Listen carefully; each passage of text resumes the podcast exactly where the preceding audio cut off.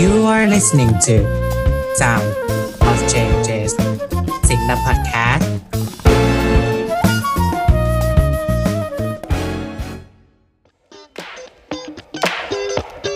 รัฐศาสตร์จุฬาคืออะไร วันนี้หาคำตอบแล้วได้ที่สิ่งดำนำล่องพอดแคสต์ เตรียมพร้อม แล้วมาเป็นครอบครัวสิ่งดำกับพวกเราสิคะ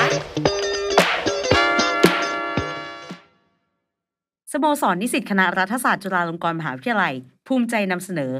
พอดแคสต์ที่จะช่วยให้ใครหลาย ๆ คนที่กำลังลังเล และกำลังตัดสินใจจะเข้าเรียนในคณะรัฐศาสตร์ ให้สามารถค้นพบคำตอบได้อย่างง่ายดายและรวดเร็ว กับรายการสิงห์ดำนำร่องพอดแคสต์ที่จะพาทุกคนล่องเข้าไปในมหาสมุทรแห่งคณะรัฐศาสตร์ ว่าสังคมของชาวสิงห์ดำนั้นเป็นอย่างไรกันตั้งแต่การรับสมัครนิสิตใหม่ ภาควิชาของคณะรัฐศาสตร์ การเรียนการสอนวิชาคณะวิชาภาค รวมไปถึงกิจกรรมต่างๆ ทั้งในคณะและมหาวิทยาลัยของเราค่ะ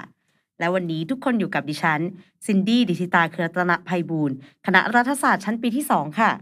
และปาวปาวศาสตร์รังสีนนท์รัฐศาสตร์ชั้นปีที่ 2 ค่ะ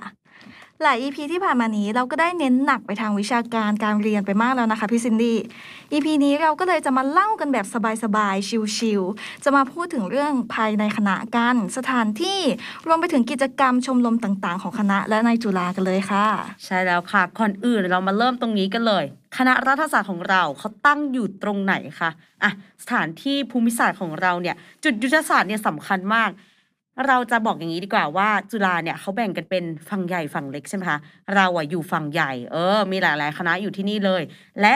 รัฐศาสตร์ของเรานั้นเนี่ยจะอยู่ติดกับคณะเศรษฐศาสตร์ แล้วก็วิศวกรรมศาสตร์นะคะ แต่ถ้าข้ามถนนไปอีกฝั่งหนึ่งก็จะเจอนี่เลยค่ะ คณะแพทยศาสตร์ เออ ก็เรียกได้ว่าติดหลายคณะอยู่นะคะ และเราก็ยังมีหลากหลายอาคารด้วยกันมีอะไรบ้างคะคุณเปาคะอ่ามาดูอาคารในคณะของเรากันดีกว่าค่ะ ว่ามีอาคารอะไรบ้าง อาคารแรกเลยนะคะสำราญราชบริลักษ์ก็คือที่เราเรียกกันว่าตึกหนึ่งนั่นเอง ตึกหนึ่งเนี่ยเป็นตึกที่มีมาพร้อมกับการก่อตั้งจุฬาเลยนะคะ เป็นตึกที่แบบว่าเก่าแก่มาก แล้วก็ยังมีสถาปัตยกรรมนะคะ เป็นเอกลักษณ์ เป็นสถาปัตยกรรมแรกๆของจุฬาเนาะก็จะเป็นอาคารที่แบบมีหลังคาทรงไทย ที่เห็นได้จากทั่วทุกมุมของจุฬาเลยนะคะ ซึ่งตึกนี้เนี่ยก็จะเป็นที่เรียนของนิสิตปโทเป็นหลัก แล้วก็เป็นห้องพักอาจารย์ด้วย ส่วนนิสิตปตีอย่างเราๆเนี่ยโดยเฉพาะภาคปกครองก็จะใช้ตึกนี้ในการเรียนบางวิชาเท่านั้นค่ะซึ่งทางเข้าตึกนี้นะคะ จะมีประตูสามทางนั่นเอง ซึ่งที่ต้องยกเรื่องนี้มาเล่า เพราะว่า ตึกนี้มีตำนานค่ะซินดี้ยังไงนานแค่ไหนเล่าเลยค่ะอ่าพี่ๆเขาเล่ากันมาว่าประตูทั้ง 3 ประตูนี่นะคะ มีประตูหนึ่งต้องห้ามค่ะ ก็คือประตูตรงกลางนั่นเอง เขาบอกกันว่า ห้ามเดินเข้าประตูกลางนี้ค่ะ เพราะว่าจะเรียนไม่จบ อืมแล้วจริงไหมคะอันนี้อะ จริงไม่จริง เราก็ไม่รู้เหมือนกันค่ะ แต่ว่าที่รู้ๆก็คือมันมีโต๊ะอยู่ตรงกลางโถงค่ะซินดี้ก็เลยเดินเข้าไม่ได้ เพราะว่ามันจะขวางทางแล้วเราก็ต้องไปอ้อมอยู่ดี คนก็เลยนิยมเดินเข้าประตูข้างกันมากกว่าอืมเป็นตำนานอย่างนี้นั่นเองนะคะนอกจากนี้นะคะซินดี้ใต้ตึกนี้เนี่ยยังมีร้านถ่ายเอกสารพี่ลี่ที่มีชื่อเสียงมากๆ เพื่อนๆบางคนถึงกับบอกว่า เป็นหัวหน้าหลักสูตรเลยทำไมร้านพี่ลี่คะเนี่ยเออ เพราะว่าถ้าเราต้องการชีสอะไรนะคะ ร้านพี่ลี่มีให้หมดค่ะอืมอ่าแล้วก็นอกจากร้านถ่ายเอกสารไม่พอค่ะ เขาก็จะมีเครื่องปริ้นตั้งไว้ให้ด้วย ไว้ให้นิสิตอย่างเราเราๆเนี่ยไปปริ้นไปใช้งานเอกสารกันได้ค่ะ อะ ตึกหนึ่งจบไปละตึกสองต่อเลยค่ะคุณเปาค่ะ อ่าต่อมาตึกสองนะคะ หรือที่มีชื่อว่าอาคารวรพักษ์พิบูลนั่นเอง ตึกนี้ก็เช่นเดียวกับตึกหนึ่งนะคะซินดี้เป็นตึกที่มีรูปทรงคล้ายๆ กับตึกหนึ่งเลย แถมยังตั้งอยู่ข้างๆกันอีก คนมาก็อาจจะมีงงกันได้นะคะว่า ตึกไหนคือตึกไหนอะแต่เรามีวิธีจำมาฝากค่ะปาวเนี่ยจำตึกหนึ่งว่าตึกหนึ่งคือตึกที่ตรงข้ามกับตึกสามแต่ตึกสองไม่ใช่ค่ะอ่าดูจำง่ายขึ้นไหมคะซินอะดี้ก็ช่วยได้บ้างนะคะนี่อ่าตึกสองเนี่ยนะคะ ปัจจุบันใช้เป็นสถานที่ทำการเรียนการสอนของนิสิตระดับปริญญาเอกค่ะ รวมทั้งเป็นห้องพักอาจารย์ด้วย ต่อไปเป็นอาคารเกษมอุทยานินนะคะ หรือที่เราเรียกกันว่าตึกสามนั่นเองอ่าเป็นอาคารหลักของนิสิตระดับปริญญาตรีอย่างเราๆเลย ก็คือจะเรียนที่อาคารนี้เป็นหลักนะคะ เป็นอาคารที่ใหม่และสูงมากไฮโซมากๆเลยค่ะซินดี้เรามาดูแต่ละชั้นของอาคารนี้ดีกว่าว่ามีอะไรบ้างนะคะ แต่ละชั้นค่ะ ชั้นแรกเลยนะคะ ชั้น M เป็นชั้นเรียนของหลักสูตรนานาชาติค่ะ หรือว่า PGS นั่นเอง ชั้น 2 เป็นสำนักงานของคณะ และชั้น 3 และ4เนี่ยนะคะ เป็นที่ตั้งของห้องสมุดรูฟุสดีสมิธและชำนาญยุวบูลซึ่งเป็นห้องสมุดทางสังคมศาสตร์ โดยเฉพาะแห่งแรกของประเทศไทยเลย โอ้โห ความปังของเขานะคะ อ่าแล้วก็ห้องสมุดเนี้ยนะคะ ก็ถือว่าเป็นห้องสมุดที่มีความโดดเด่นอย่างมากในจุฬาเลยค่ะซินดี้ยังไงคะโดดเด่นอ่าเพราะว่าเป็นห้องสมุดที่สวยนะคะ มีการออกแบบดี แล้วก็มีคาเฟ่อยู่ข้างในด้วยอืมแล้วก็ภายในห้องสมุดเนี่ยนะคะ ยังมีห้องประชุมต่างๆ ห้องอ่านหนังสือคนเดียว ห้องเงียบ แล้วก็มีส่วนสืบค้นข้อมูลจากวิทยานิพนธ์ด้วยค่ะ ถือว่าเป็นห้องสมุดที่ดูเหมือนเป็น co-working space มากกว่าเลย อืมค่ะ ต่อมานะคะชั้น 5 และ 6 ค่ะ เป็นห้องเรียนย่อยๆ ค่ะ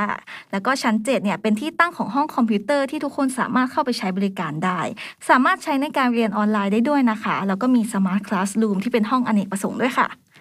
ชั้น 8 และ 9 นะคะ เป็นที่ตั้งของสำนักงานภาควิชาต่างๆ แล้วก็ห้องพักอาจารย์ค่ะ ส่วนชั้น 13 นะคะ ชั้นสุดท้ายเป็นที่ตั้งของห้องประชุมเกษมสุวรรณกุลซึ่งเป็นห้องบรรยายรวมที่มีขนาดใหญ่มากในการเรียนวิชาที่มีจำนวนคนมากๆค่ะ เพื่อนใหม่ปีหนึ่งของเราเนี่ยถ้าเข้ามาแล้วก็ต้องขึ้นไปชั้น 13 ก่อนเลย เพราะว่าเป็นที่เรียนของคลาสใหญ่ใช่ไหมคะ ใช่ค่ะอะตึก 1 2 3 ไปกันแล้วนะคะ อีกตึกหนึ่งที่มีความสำคัญไม่แพ้กันเลยนะคะ นั่นก็คือตึกสโมนั่นเอง ตึกนี้นะคะเขาก็จะมีห้องที่เรียกว่าห้องประชุมวิชิตชัยอมรกุลนะคะ ซึ่งเป็นอนุสรณ์สถานที่รำลึกถึงรุ่นพี่ของเราที่ชื่อว่าพี่วิชิตชัยอมรกุลนะคะ สิงห์ดำรุ่นที่ 28 ซึ่ง เขาได้เสียชีวิตในเหตุการณ์ 6 ตุลาไป ขณะที่พี่วิชิตชัยเนี่ยกำลังเป็นนิสิตชั้นปีที่ 2 นะคะ นั่นเอง ซึ่งห้องนี้ก็เหมือนเป็นการรำลึกถึงรุ่นพี่วิชิตชัยของเรานั่นเองค่ะ อะห้องนี้ของเรานะคะ ก็ได้มีการปรับปรุงทำให้บรรยากาศเนี่ยน่านั่งเป็นอย่างมากนะคะ แล้วก็เปิดโอกาสให้ทุกคนเนี่ยเข้าไปนั่งได้มีแอร์เย็นๆสบาย ใครที่ไม่อยากเรียนที่ห้องสมุด ไม่อยากเรียนในห้องไม่อยากเรียนที่บ้านมานี่เลยค่ะ ห้องสโมของเรา เปิดต้อนรับทุกคนเลยค่ะ สถานที่ต่อมาที่มีความสำคัญไม่แพ้กันนะคะ นั่นก็คือศาลเจ้าพ่อสิงห์ดำค่ะคุณปาวหลายๆ คนเนี่ยก็จะทราบแล้วใช่ไหมคะว่าสิงห์ดำเนี่ยเป็นชื่อเล่นของคณะรัฐศาสตร์ของเรานะคะ เพราะว่าสิงห์หรือว่าราชสีเนี่ยนะคะ เป็นตราประจำกระทรวงมหาดไทยนะคะ ซึ่งเดิมทีเนี่ยเป็นเป้าหมายหลักของคณะเราเลยว่า จะผลิตบัณฑิตออกไปสู่กระทรวงมหาดไทยเลยใช่ไหมคะ ส่วนสีดำเนี่ยมันเป็นสีของพระสอหรือว่าคอของพระศิวะนะคะ ที่ท่านเนี่ยได้ดื่มยาพิษของตัวนาคในการกวนเกษียณสมุทรเพื่อรักษาโรคใบนี้ของเราเอาไว้ค่ะ คุณปาวโอ้โหตำนานยิ่งกว่านะคะ นั่นก็เลยทำให้สีดำเนี่ยเป็นสีของการเสียสละหรือว่าการทำเพื่อมวลชนนั่นเอง จนสิ่งดำเนี่ยนะคะ กลายมาเป็นมอตโต้ประจำคณะของเรานั่นคือ Black is Devotion ค่ะอ่าฮะตำนานมากเลยยิ่งกว่านะคะ ต่อมาอีกสถานที่หนึ่งที่นิสิตอย่างเรามักจะไปกันก็คือสนามบาสเกตบอล แล้วก็สนามฟุตบอลของเรานะคะ ไม่ใช่แค่มีนิสิตคณะเรานะคะ คณะอื่นๆก็สามารถมาร่วมใช้ด้วยกันได้ ไม่ว่าจะเป็นชมรมบาสชมรมบอลชมรมรักบี้เป็นต้นนะคะอะเดี๋ยวเราไปพูดชมรมกันต่อมี spoil ไว้เล็กน้อยอะ อ่าพี่ซินดี้เกริ่นมาถึงเรื่องชมรมแล้วเราก็ต้องมาพูดเรื่องชมรมกันต่อว่ามีอะไรบ้าง มาดูชมรมหรือกิจกรรมในคณะรัฐศาสตร์นะคะ หลาย ๆ คนก็อาจจะคิดและมองภาพคณะรัฐศาสตร์ในแง่มุมของเชิงวิชาการอย่างเดียวใช่ไหมคะ แต่ว่าจริง ๆ คณะรัฐศาสตร์ของเราเนี่ยมีกิจกรรมทั้งในแง่วิชาการ แล้วก็แง่นันทนาการที่โดดเด่นไม่แพ้กันเลย นั้นเรามาเริ่มจากกิจกรรมในเชิงวิชาการกันก่อนเลยดีกว่าค่ะ อะกิจกรรมในเชิงวิชาการของเราชาวคณะรัฐศาสตร์ ก็จะเป็นที่คุ้นหน้าคุ้นตากันมากดีนะคะ ขอยกตัวอย่างอันแรกเลยค่ะคุณเปาค่ะ เขามีกิจกรรมติวสำหรับนักเรียนมัธยมค่ะ ซึ่งอันนี้นะคะจัดโดยสโมสรนิสิตคณะรัฐศาสตร์ แต่เป็นการติวแบบฟรีๆนะคะ โดยที่รุ่นพี่ของเรานิสิตจุฬาทุกคณะเลยนะคะ เราเนี่ยจะไปติดต่อมาว่า ใครมีความชำนาญด้านแกะใครมีความชำนาญด้านแพทหนึ่งสองสามสี่เจ็ดจุด โอ้โห ทุกจุดเลยค่ะ มีมาทุกภาษา แล้วเราเนี่ยก็เปิดทำการติวฟรีให้กับน้องๆ มัธยมที่สนใจ ซึ่งโครงการของเราเนี่ยเพิ่งจบไปแล้วไม่กี่เดือนมานี้เอง และก็มีกันต่อเนื่องหลายปีแล้วด้วยค่ะคุณเปาอ่าถือว่าน่าสนใจได้ความรู้สุดๆเลยใช่ไหมคะนั้นมาที่กิจกรรมต่อมาค่ะ คือกิจกรรมสัมมนาและเสวนา เป็นกิจกรรมที่มีจัดค่อนข้างบ่อยภายในคณะรัฐศาสตร์นะคะ เพราะว่าจากที่บอกไปใน EP ที่แล้วว่า skill สำคัญในการเรียนคณะนี้ก็คือการถกเถียงใช่ไหมคะซินดี้แล้วก็ต้องหาข้อมูลเพื่อประกอบการถกเถียงของเรานั่นเอง ดังนั้นแล้วกิจกรรมสัมมนาและเสวนาที่จัดขึ้นในคณะรัฐศาสตร์เนี่ยก็จะมีการเชิญวิทยากรและแขกรับเชิญที่มีความรู้ความเชี่ยวชาญในสาขานั้นๆเนี่ยมาเพื่อทำการร่วมวงเสวนากันอยู่อย่างสม่ำเสมอเลย อะยกตัวอย่างให้เขาฟังสักหน่อย อะรายการล่าสุดนะคะ รายการล้อมโต๊ะที่เป็นการพูดคุยกันในเชิงวิชาการของแขกรับเชิญ เกี่ยวกับประเด็นทางสังคมต่างๆ แล้วก็ EP ล่าสุดนะคะที่ออนแอร์มานั่นก็คือ สิ่งลี้ลับกับปัญหาสังคมไทยอ่าโดยมีแขกรับเชิญสองท่านคือหมอปลายพายกระซิบ และคุณเอโดนักวิจัยที่มาจาก University of Venice นั่นเองค่ะ โอ้โห หมอปลายก็มาคุณเอโดก็มาจากเวนิสอิตาลีกันเลยทีเดียวอะนอกจากนี้เรายังมีกิจกรรมที่จัดติวสำหรับนิสิตคณะรัฐศาสตร์กันเองอีกด้วยนะคะ ก็คือไม่ใช่แค่มีรุ่นพี่ปีสูงของเรามาติวให้กับรุ่นน้องเท่านั้นนะคะ แต่ว่ายังมีเพื่อนติวกับเพื่อนด้วยกันเองอีกด้วย แทบจะทุกวิชาเลยจะมีการแบบว่าช่วยกันเก่งข้อสอบ หรือว่าแจกชีตสรุปกันอะไรแบบนี้ เป็นการช่วยเหลือกันเชิงวิชาการแบบว่า ถ้าเราได้เราก็จะได้ไปด้วยกัน อย่างงี้ใช่เอค่ะอ final crisis ไปด้วยกัน เอออะแล้วมันมีอะไรอีกบ้างคะคุณเปาคะอะแล้วเราก็จะมาพูดกิจกรรมวิชาการในรูปแบบของชมรมกันต่อดีกว่า ต้องบอกเลยนะคะ ว่าชมรมของคณะรัฐศาสตร์เนี่ยมีหลายชมรมเลยที่เป็นลักษณะของชมรมวิชาการแบบปังๆ ชมรมแรกเลยนะคะ ก็คือชมรมโต้วาทีของคณะรัฐศาสตร์เรานี่เอง บอกได้เลยว่าเป็นชมรมที่ปังมากค่ะซินดี้ใช่แล้วค่ะ อันนี้ชมรมเขาชื่อดังที่สุดเลยอันเนี้ยดังยังไงคะดังก็คือชมรมโต้ว่าที่ไม่ใช่ไม่ใช่ค่ะเขาชื่อเสียงโด่งดังจริง ๆ ค่ะ ชมรมนี้เพราะว่าชมรมนี้นะคะ มีการคัดคนเข้าชมรมอย่างเข้มข้นตลอดทุกปีเลยค่ะซินดี้ และการเข้าไปมีส่วนร่วมในชมรมนี้เนี่ยถือได้ว่าใช้ skill ในการเป็นเด็กรัฐศาสตร์อย่างเต็มที่เลย เพราะว่าได้ถกเถียงด้วยเหตุผลนะคะ เหมือนกับการทำ paper ที่เด็กรัฐศาสตร์แทบทุกคนเนี่ยต้องเจอตลอดการเรียนเลยทีเดียว และขอบอกเลยนะคะว่าชมรมโต้วาทีนี้เนี่ยจะทำให้ทุกคนได้เข้าสู่โลกของการถกเถียงอย่างแท้จริง ที่ไม่ว่าคุณจะเป็นใคร แต่คุณก็จะต้องหาทางหาข้อสนับสนุนมาเพื่อให้ถกเถียงจนสำเร็จนั่นเองอ่า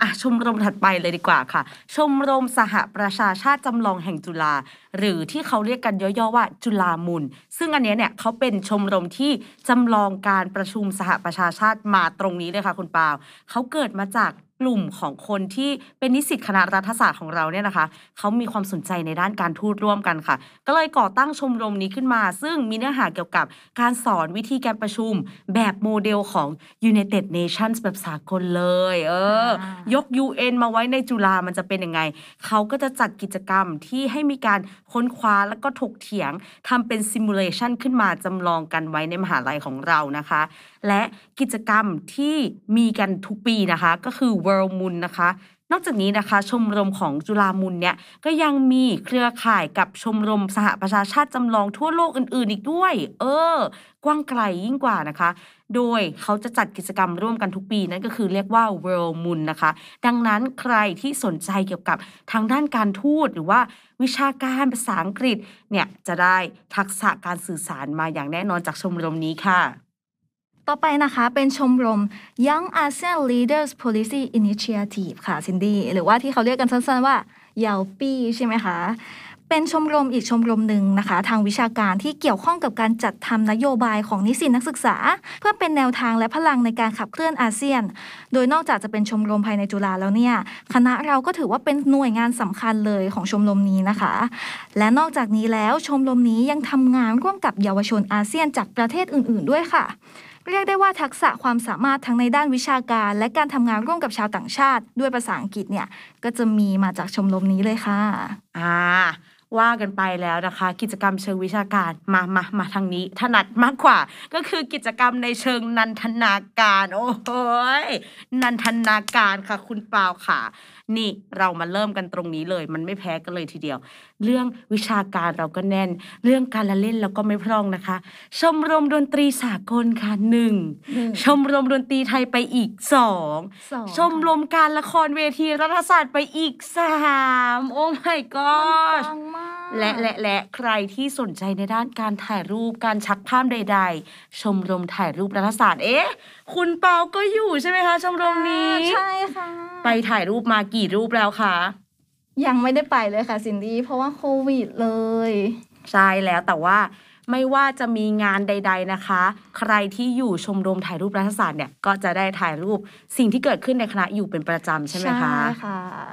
อ่านั้นนอกจากชมรมถ่ายรูปที่เราสังกัดอยู่เนี่ย เรามาดูชมรมอื่น ๆ กันดีกว่าค่ะ นั่นก็คือชมรมกีฬาของคณะรัฐศาสตร์นั่นเอง เรียกได้ว่าไม่น้อยหน้าเลยนะคะ ในคณะเราเนี่ยมีชมรมกีฬาหลายกีฬาเลยด้วยกัน ก็คือ 1. ชมรมบาสเกตบอลนะคะชมรมแบดมินตัน อ่า ชมรมเปตอง อุ๊ยหยุดที่ตรงนี้เลย ชมรมเปตอง มันทำไมคะ อันนี้พี่ bias ส่วนตัวอย่างยิ่ง อ่าทำไมกัน เพราะว่าเราสองคนอยู่เปตองไง ใช่ นี่มันเป็นชมรมที่ปังมา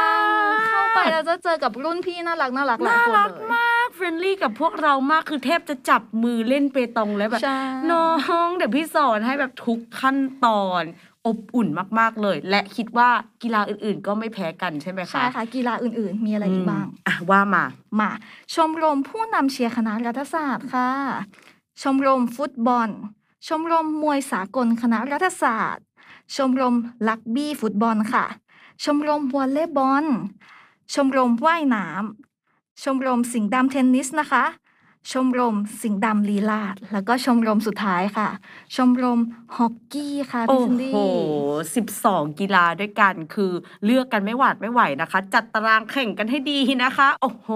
มีกันให้เลือกถึง 12 กีฬาเลยด้วยกันนะคะ แต่ยังมีอีกหนึ่งชมรมค่ะ ที่จัดอยู่คล้าย ๆ กับกีฬา แต่อาจจะไม่ต้องออกแรงอะไรมากนะคะนั่นก็คือชมรมบอร์ดเกมนั่นเองค่ะอ่า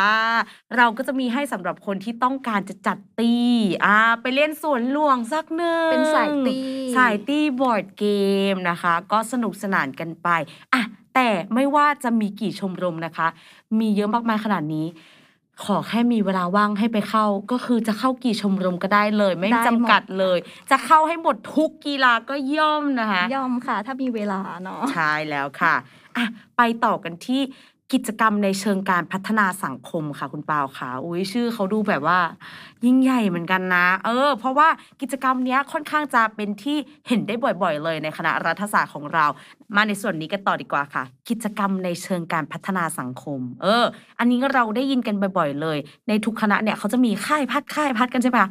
คณะรัฐศาสตร์สิ่งห์ดำของเราก็มีเช่นกัน เพราะว่าพวกเราเนี่ยนะคะเป็นตัวแทนแล้วก็เป็นแนวหน้าในการสร้างสรรค์กิจกรรมที่เกี่ยวข้องกับการพัฒนาสังคม ไม่ว่าจะเป็นพัฒนาคุณภาพชีวิตความเป็นอยู่ของนิสิตบุคลากร และยังรวมไปถึงชุมชนโดยรอบของจุฬาของเราด้วยค่ะ ซึ่งเราก็จะเห็นได้นะคะว่าคณะรัฐศาสตร์นั้น ก็สามารถมีหน้าที่ในการสร้างกิจกรรมเพื่อพัฒนาสังคมได้อย่างดี ไม่แพ้กับคณะอื่น ๆเลย ซึ่งเราเนี่ยนะคะมีชมรมที่เกี่ยวข้องกับประเด็นตรงนี้นั่นก็คือชมรมค่ายอาสาพัฒนาชนบทที่ทุกๆ เทอมเนี่ยนะคะ เขาจะออกไปพัฒนาชนบทที่ห่างไกล แล้วก็ขาดการดูแลจากภาครัฐอย่างทั่วถึงนั่นเองค่ะเปา อืมน่าสนใจมาก ๆ เลยนะคะ นอกจากนี้แล้วนะคะ คณะรัฐศาสตร์จุฬายังมีกิจกรรมบางอย่างที่จัดขึ้นร่วมกับส่วนกลางของมหาวิทยาลัยด้วยค่ะ เพื่อเป็นการพัฒนาสังคมไทยด้วย เช่น กิจกรรมเวิร์กช็อปหลาย ๆ อย่างนะคะ มีขึ้นเพื่อรวบรวมปัญหาของสังคม ซึ่งถูกจัดขึ้นอยู่บ่อยครั้ง รวมไปถึงกิจกรรมที่ไปตามชุมชนรอบจุฬานะคะ ที่เกิดปัญหา เช่นศาลเจ้าแม่ทับทิมก๋วยเตี๋ยวกัญชา ที่เป็นประชาสังคมโดยรอบจุฬาทั้งหมดเลยค่ะ อ่า กิจกรรมของพวกเรา เราไม่ใช่มีแค่ชมรมกีฬาอย่างเดียว เรายังมีชมรมที่คำนึงถึงสังคม แล้วก็ขับเคลื่อนประเด็นต่างๆ ทางสังคมให้ได้เลือกสรรกันไปว่าอยากจะต่อสู้ในด้านไหนนะคะอะพ้นจากสเกลคณะของเรามาในสู่ของสเกลมหาวิทยาลัยกันดีกว่า เรามาพูดกันถึงเรื่องกิจกรรมชมรมโดยรวมของทั้งมหาลัยของจุฬาเลย อะมันก็จะมีหลายชมรมด้วยกัน ยกตัวอย่างที่เขามีชื่อเสียงโด่งดังเลย ชมรมวาทศิลป์และมนุษยสัมพันธ์ เออ อันเนี้ยเขาก็เรียกได้ว่าคล้ายๆ กันกับชมรมโต้วาทีของคณะรัฐศาสตร์ค่ะ แต่ว่าอันเนี้ยจะสเกลใหญ่กว่าคือรวมหลาย ๆ คณะเข้าด้วยกัน ก็เรียกได้ว่าเป็นตัวแม่ของการโต้วาทีของจุฬานั่นเองอะบอกได้เลยว่าชมรมเนี่ยเขาปังมาก เพราะว่าเขาจัดโต้วาทีกันอยู่บ่อยๆ แล้วก็ยังมีการจัดโต้วาทีประเพณีของนิสิตใหม่กันด้วยนะคะ ใครที่สนใจก็สามารถเข้าไปดูหน้าเพจ Facebook ของชมรมได้เลย แล้วก็ชมรมโต้วาทีของรัฐศาสตร์เองก็มีเปิดรับสมัครอยู่ด้วยทุกๆ ปีเช่นกันค่ะ ต่อมานะคะมาในส่วนของชมรมทูตเยาวชนนานาชาติ และสันติภาพสากลค่ะโอ้โห ชื่อเขายิ่งใหญ่มาก ชมรมนี้นะคะเขามาในรูปแบบการทำค่ายเกี่ยวกับทูตนานาชาติค่ะเปาโดยที่เขาเนี่ยจะให้พัฒนาทักษะทางด้านภาษา และการสื่อสารของผู้เข้าร่วมภายในชมรมนะคะ แต่ยังไม่พอเท่านั้นเขายังรวมไปถึงการทำกิจกรรมร่วมกันเกี่ยวกับนิสิตนักศึกษาต่างชาติอีกด้วยอ่าและชมรมถัดไปดีกว่า ชมรมจุฬาสู่ชุมชนอุ้ยชื่อนูน่าสนใจจัง ชมรมนี้นะคะเขาก็จะให้ชาวจุฬาเนี่ย เข้าไปร่วมพัฒนาชุมชนในต่างจังหวัดนะคะ ที่ยังเข้าไม่ถึงการพัฒนาจากภาครัฐ ซึ่งโดยปกติแล้วเนี่ยค่ายเนี่ยจะจัดขึ้นเพื่อให้สมาชิกในจุฬาเนี่ยนะคะ เข้าไปร่วมพัฒนาชุมชนด้วยกันค่ะ ต่อมาชมรมบริการโลหิตและสังคมสงเคราะห์ เออ อันนี้เขาเรียกว่าอะไรนะ CU บลัดใช่ไหมคะ ก็ตามชื่อเลยจุดมุ่งหมายหลักของเขาก็คือ การก่อให้เกิดประโยชน์ต่อสังคมนะคะ ไม่ว่าจะเป็นออกค่ายอาสาพัฒนาชนบทนะคะ การรับบริจาคโลหิต เยี่ยมเยียนเด็กผู้ด้อยโอกาสตามสถานสงเคราะห์ต่างๆ ก็เรียกได้ว่าเป็นการเปิดโลกทัศน์ให้แก่หนุ่มสาวให้เห็นสภาพสังคมที่หลากหลายนอกรั้วมหาลัยด้วย ต่อมาต่อมาเป็นชมรมไอเซกค่ะ โอ้ยมันแปลว่าอะไร ชมรมนี้นะคะเขาก็จะเป็นโครงการที่ทำงานอาสาสมัคร ที่ต่างประเทศค่ะคุณปาว เออ เป็นชมรมที่เกี่ยวกับการส่งนิสิตให้เป็นอาสาสมัครพัฒนาสังคมที่ต่างประเทศ ซึ่งโครงการส่วนใหญ่เนี่ยก็มักจะเป็นการไปสอนหนังสือ เช่นภาษาอังกฤษ หรือว่าเพศศึกษาหรือว่าการทำเวิร์กช็อปให้กับเด็กมัธยม หรืออาจจะเป็นพนักงานในคาเฟ่สำหรับผู้ที่ต้องการความช่วยเหลือพิเศษและอื่นๆ อีกมากมาย ซึ่งมีมากถึง 50 ประเทศทั่วโลกกันเลยทีเดียวอะใครสนใจก็อย่าลืม จดชื่อชมรมไปเซิร์ชหากันต่อได้ อีกสักชมรมหนึ่งดีกว่า เขามีชมรมชื่อว่า ชมรมอนุรักษ์สิ่งแวดล้อมแห่งจุฬาลงกรณ์มหาวิทยาลัยอะก็ตามชื่อเลยใช่ไหมคะ อนุรักษ์ชมรมอนุรักษ์เนี่ยเขา ก็จะไปตามพื้นที่ทางธรรมชาติ และป่าทั่วประเทศไทยนะคะ เพื่อให้ทราบกันถึงปัญหาของสภาพแวดล้อม ในประเทศของเราเนี่ยเออมันเกิดอะไรบ้าง รวมไปถึงการเยี่ยมเยียนชนกลุ่มน้อยตามป่าของประเทศไทยนะคะ เช่น ค่ายไปบ้านคลิตตี้นะคะ ที่เขตรักษาพันธุ์สัตว์ป่าทุ่งใหญ่นเรศวรนะคะ ใครที่สนใจการเดินป่า การเดินเทรคนะคะ แล้วก็การเข้าท่องเที่ยวเชิงธรรมชาติวิทยา ก็ต้องชมรมนี้เลยต้องจัดเลยอะต่อมาของเรามีชมรมกีฬาแล้วใช่ไหมคะ ของเขาก็มีเป็นชมรมที่ยิ่งใหญ่ยิ่งกว่า อันนี้เอาขอคัดเฉพาะเด็ดๆไอ้ฟุตบอลฟุตซอลอะไรบาสเกตบอลเรารู้อยู่แล้วว่ามีขอแบบเด็ด ๆ เลย นี่เลย ชมรมดาบไทยอ่าอันนี้คือเพิ่งรู้เลยว่าเขามี มันมีนะพี่มันซินดี้มีชมรมมวยสากลสมัครเล่นอ้าวเป็นบัวขาวแล้วหนึ่ง ชมรม หมากกระดานอ่าหมากฮงหมากฮอสมา ชมรมเรือใบและเรือพาย โอ้โห ไปล่องเรือกันเลยนะคะ ไปล่องเรือเหมือนสิงห์ดำนำล่องเลยนะคะ ชมรมฮอกกี้ ชมรมยูโด เซปักตะกร้อ ชมรมเพาะกายและฟิตเนส โอ้โห ถ้าเราไม่ได้ทำ EP นี้ก็คือไม่รู้เลยว่าเขามีนะคะ และชมรมที่มาแรงในสมัยนี้เด็กรุ่นใหม่อย่างเราต้องเล่น e-sport เออ ตีเกมไปหนึ่งอะชมรมกีฬาแล้วก็ไม่แพ้กันชมรมในด้านของ CU Band อ่าเขาเรียกว่าชมรมดนตรีสากล ชมรมนักร้องประสานเสียง CU Chorus ค่ะ อันนี้เหมือนซินดี้เคยไปสมัครด้วยใช่ไหมอ่าคะสินี่เป็น CU รัดคอค่ะอ่าไม่ได้นะคะอะ ประมาณนี้ชมรมมีหลากหลายให้เลือกสรรมากเลย อ่า ต่อไปเป็นกิจกรรมเด็ด ๆ ที่เรียกว่าทุกคนในจุฬานะคะ จะต้องเคยเข้ากัน ก็คือ CU Freshie Game แล้วก็ CU Open 2022ค่ะอะ มันคืออะไรคะอ่ากิจกรรม 2 กิจกรรมนี้นะคะ เป็นกิจกรรมที่เพิ่งจะผ่านไปเมื่อไม่นานมานี้เอง โดยเป็นกิจกรรมที่เป็นเหมือนกีฬาสีของมัธยมเลยซินดี้ แต่ว่าเป็นการแข่งขันกันตามคณะนั่นเอง บอกเลยว่าเป็นมหากรรมที่ยิ่งใหญ่สำหรับชาวเรามากๆเลยนะคะ แล้วก็หวังว่าในปีหน้าเนี่ยสถานการณ์โควิดจะดีขึ้น แล้วก็ให้นิสิตใหม่ทุกคนเนี่ยได้รับประสบการณ์ดีๆ อย่างทั่วหน้าเลย ใช่ ปีนี้เขามีธีมนะคะ จุฬาลิมปิก เออ ก็เรียกได้ว่ายกโอลิมปิกมานี่เลยค่ะมาอยู่ที่จุฬาของเราเลย ทั้ง CU Freshie Game แล้วก็ CU Open ก็แล้วแต่ว่าเพื่อนๆนิสิตใหม่ของเราเนี่ยอยู่ชมรมอะไรกัน ก็ไปคัดตัวแข่งอะไรกันได้ตามสบายเลยอะ โอ้โห EP นี้ก็ดำเนินมาถึงช่วงสุดท้ายท้ายสุดก็เรียกได้ว่า นอกจากจะบอกเรื่องตึกของคณะของเราในตอนแรก ๆ แล้วเนี่ย เรายังขนกิจกรรมแบบแน่น ๆ จุก ๆ ชมรมปัง ๆตาตาชไม่ว่าจะเป็นในสเกลของคณะ หรือในสเกลของมหาลัยมาให้เพื่อนใหม่เราฟังกันแบบขนาดเนี้ย หลาย ๆ คนก็คือนั่งจดกระดาษแล้วนะ นั่ง list นะก็คือฉันจะเข้าชมรมนี้หนึ่งชมรมนี้สองสามสี่ก็คือไม่เกินจริงเลย ก็สามารถเล็งเล็งๆรอไว้ได้เลยแต่เพื่อนใหม่ของเราบางคนนะคะ ก็อาจจะยังไม่แน่ใจว่าเฮ้ย ฉันจะเหมาะกับวันนี้ไหมอะคุณแม่ ฉันไม่รู้ว่าฉันเหมาะกับอะไร ไม่เป็นไรค่ะ ยังไงก็ตาม รอเปิดเทอมมาแล้ว เพื่อนๆก็ยังสามารถลองเข้าไปใน first meet ของชมรมแต่ละชมรมอ่าก็จะมีรุ่นพี่มาต้อนรับอย่างอบอุ่น ให้มาลองเล่นก่อนอะเปตองไปสักหนึ่งเล่นเป็นไหมเล่นได้ไหมอะบาสเกตบอลไปอีกสักหน่อยลีลาศยังไงทำเป็นไหมถ้าถูกใจอันไหนก็ค่อยตกลงปรงใจไปอยู่ชมรมนั้นได้ยังไม่สายค่ะอ่าก็ถือว่าลองลองกันไปก่อนนะคะ และขอแอบบอกสักนิดนะคะว่า EP หน้าเนี่ยซินดี้เราไม่ธรรมดาแน่นอนทำไมคะอ่าเพราะเราจะไม่ได้มีแค่เรื่องราวของชาวสิงห์ดำเท่านั้นค่ะ